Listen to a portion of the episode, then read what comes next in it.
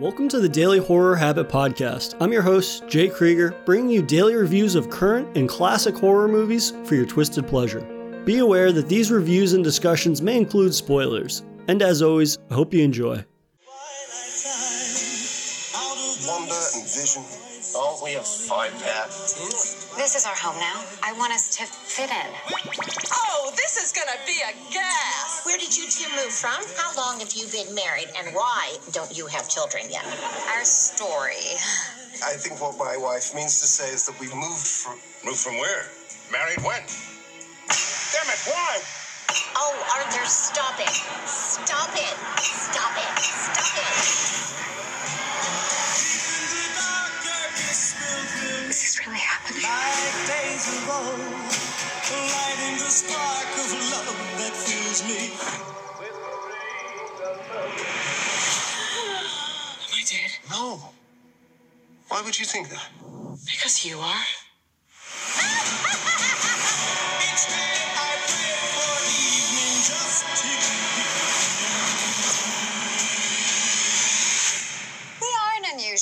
couple, you know. Oh, I don't think that was ever in question. Hey guys, before I kick off this review, I just want to give an extra warning that I'm going to mention a major spoiler for Avengers Infinity War. So, fair warning. At this point, I'm pretty burnt out on superhero films and series. Whether or not you're a fan of Marvel or DC superhero projects, the reality is there's been a staggering abundance of spandex entertainment coming from both camps over the last 10 years. This overabundance of super content is part of why I think series such as Prime Video's The Boys is as popular as it is. A fresh take on the superhero genre that while operating within the parameters of this corner of pop culture, the reality is, is that it does what most super series have never or could never do. It pushes expectations in new directions, and for a change, it feels exciting. Something I wouldn't necessarily attribute to most superhero series as of late. And this is where the psychological horror of Disney Plus's latest series, WandaVision, swoops in and challenges audience expectations by delivering a smart, scary, charming, and wildly original take on the superhero narrative. The first two episodes of the series are currently available, with the single episode weekly release schedule for the next seven weeks. WandaVision takes place after the events of Avengers Endgame, picking back up with Wanda Maximoff, aka Scarlet Witch, who's played by Elizabeth Olsen, and robot husband Vision, played by Paul Bettany. But hold on, didn't Vision die at the end of Avengers Infinity War, leaving Wanda grief stricken? From the opening moments of WandaVision, it's blatantly clear that things are not what they seem, whether it's Vision seemingly returning from the dead, or the fact that the show's presentation is that of a 50s sitcom, something is clearly amiss. The pilot episode, which is shot in black and white and presented in a reduced aspect ratio, opens with newlywed Wanda and Vision arriving to a picturesque suburban neighborhood where they're beginning a new life together.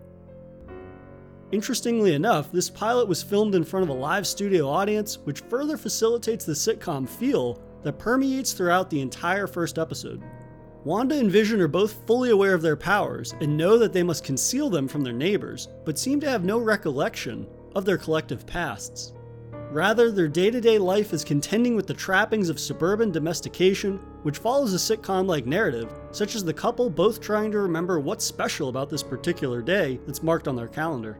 We then see Vision head off to work, where he learns that they're hosting his stringent boss and wife for dinner, while Wanda is convinced that they're celebrating their anniversary. Hijinks ensue as their crossed wires results in embarrassing slip ups, such as Wanda decorating and dressing far more intimately than a dinner party for a boss would ever entail. From the opening moments, the show is bristling with charm and an authentic sense of 50s humor and sensibilities between the Lovebirds' snappy dialogue and the purposefully cheesy punchlines, such as Vision's forgetting to put on his human face before leaving the house, or defensively insisting he isn't a machine when a coworker mentions how he works like a robot. This comedic tone is present in both episodes of the series so far, going so far as to sell its immersive sitcom nature by including a periodic, specific commercial break. One such ad displays a new revolutionary toaster from Stark Industries or a watch that has the Hydra logo on it. Though, for as cutesy and humor focused as the dialogue and structure of the series is, there's also the unnerving sense of psychological dread that permeates throughout the entirety of WandaVision. We know that something is amiss in this seemingly picture perfect life of theirs. We see brief cracks at the foundation of the illusion of their world, but as to who is doing what to whom remains a mystery. And now for a brief intermission. If you've been enjoying this episode of Daily Horror Habit, please take a moment to subscribe to the show on your preferred streaming platform or leave us a review on iTunes. And thank you for your continued support, and I hope you enjoy the remainder of today's horrifying episode. It's the ways in which the atmosphere and dread are crafted around those two super beings that makes the smokescreen of their reality quite haunting. Especially when we see just how confused and frightened they become at times. Despite their being super beings, they feel fear just as we average humans do. WandaVision's marketing hasn't been exactly shy about the narrative having a behind the curtain Truman Show twist, but the way in which it's presented is far more eerie than you might expect from a superhero series. The way in which the show slowly begins to make the viewer aware of the outer workings of the show's world is paced well enough, only providing one or two direct moments to hint at a larger plot being afoot. During their dinner conversation with Vision's boss, Wanda and Vision realize that they can't answer his simple questions regarding when or where they were married, indicating some sort of potential amnesia or alternate reality occurring. There's also the moment that Vision's boss begins choking, to which his wife acts as if nothing has happened, and Vision doesn't act until Wanda tells him to. I interpret this that she either knows more than she's letting on, or that Wanda is somehow the catalyst of what is occurring. This intrigue is further explored in episode 2, after episode 1 ends with the aspect ratio shifting to widescreen and bleeding into full color, revealing that someone has been watching and taking notes on WandaVision's show. The second episode also follows a similar sitcom pattern in taking a perfectly unassuming sitcom narrative framework filling it with period appropriate humor, but also with several dashes of intrigue into what is actually occurring within this world.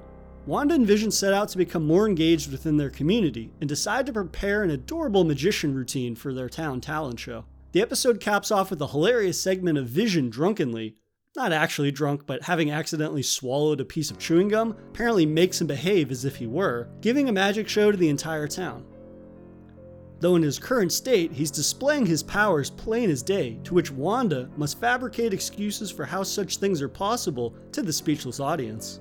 It's hilarious and in line with the 50s comedic sensibilities, while still giving the audience brief glimpses of Wanda and Vision's Truman Show reality. Though much more evident is the growing strangeness in Wanda receiving a strange transmission through a radio. Someone is asking who is doing this to her, Though we don't know what this is referring to, it must surely relate to the state of their bizarre sitcom reality. Wanda also one day notices a toy helicopter in her bushes, which strikes her as odd given it's the only item we've seen thus far that has any color to it in this world. This reoccurs when a snotty neighbor cuts her hand, which begins leaking crimson blood. These small tidbits are intriguing and really draw the viewer into wanting to uncover the deeper mystery of it all, Though, these are breadcrumbs in the grand scheme of the narrative that it's indicating it's heading in. This second episode ends on a truly surreal note as Wanda and Vision observe a beekeeper climbing out of a manhole cover, leaving Vision speechless. The viewer is then left speechless as Wanda seemingly rewinds time to the moment just prior to their discovering the beekeeper, resulting in Vision remaining oblivious to the event having occurred. For me, this is a clear indication that Wanda has some sort of control over their reality, but perhaps not as much as we might think she does, as Wanda seemingly picks and chooses when to use her influence over the world and Vision himself. Now, I'm glad that Disney Plus decided to release the first two episodes of the series back to back to help further flesh out WandaVision's tone, but also showing some clear path for the format. And given that the episodes are only about 25 minutes long, it leaves me wanting more. After watching the first two episodes of WandaVision, I think it'd be a disservice to reduce the series to it being just another superhero project mostly given that it's unlike any other superhero series we've seen from Marvel, or DC for that matter. Its a bold approach to storytelling and crafting of its world is not only ambitious, but delivered upon in a way that you almost forget about the larger MCU world, which, given how burnt out I am on that stuff, is exactly what I want. Given just how different and weird WandaVision is, this feels like a massive gamble on Marvel's part, as it's so far removed from what fans might expect, but for those like myself wanting new types of stories told within this universe, it delivers that exceedingly well with the first two episodes. I'm just hoping that the series doesn't shake its psychological horror elements anytime soon, and if possible, lean into them even harder. And that's going to do it for this episode of Daily Horror Habit. I'm planning on maybe doing a full season wrap up of WandaVision. It's not very likely that I'll be able to do a review of the show every week, but maybe I'll do a mid season review or just a full series review once the entire series is wrapped. But uh, that'll do it for Daily Horror Habit, and I'll see you guys tomorrow for another Daily Horror movie review. If you enjoyed this episode, please subscribe to Daily Horror Habit on your preferred streaming service and follow the show on Instagram at Daily Horror Habit and on Twitter at Daily Horror Pod for episode updates. Thanks again for listening, and I'll see you guys next time.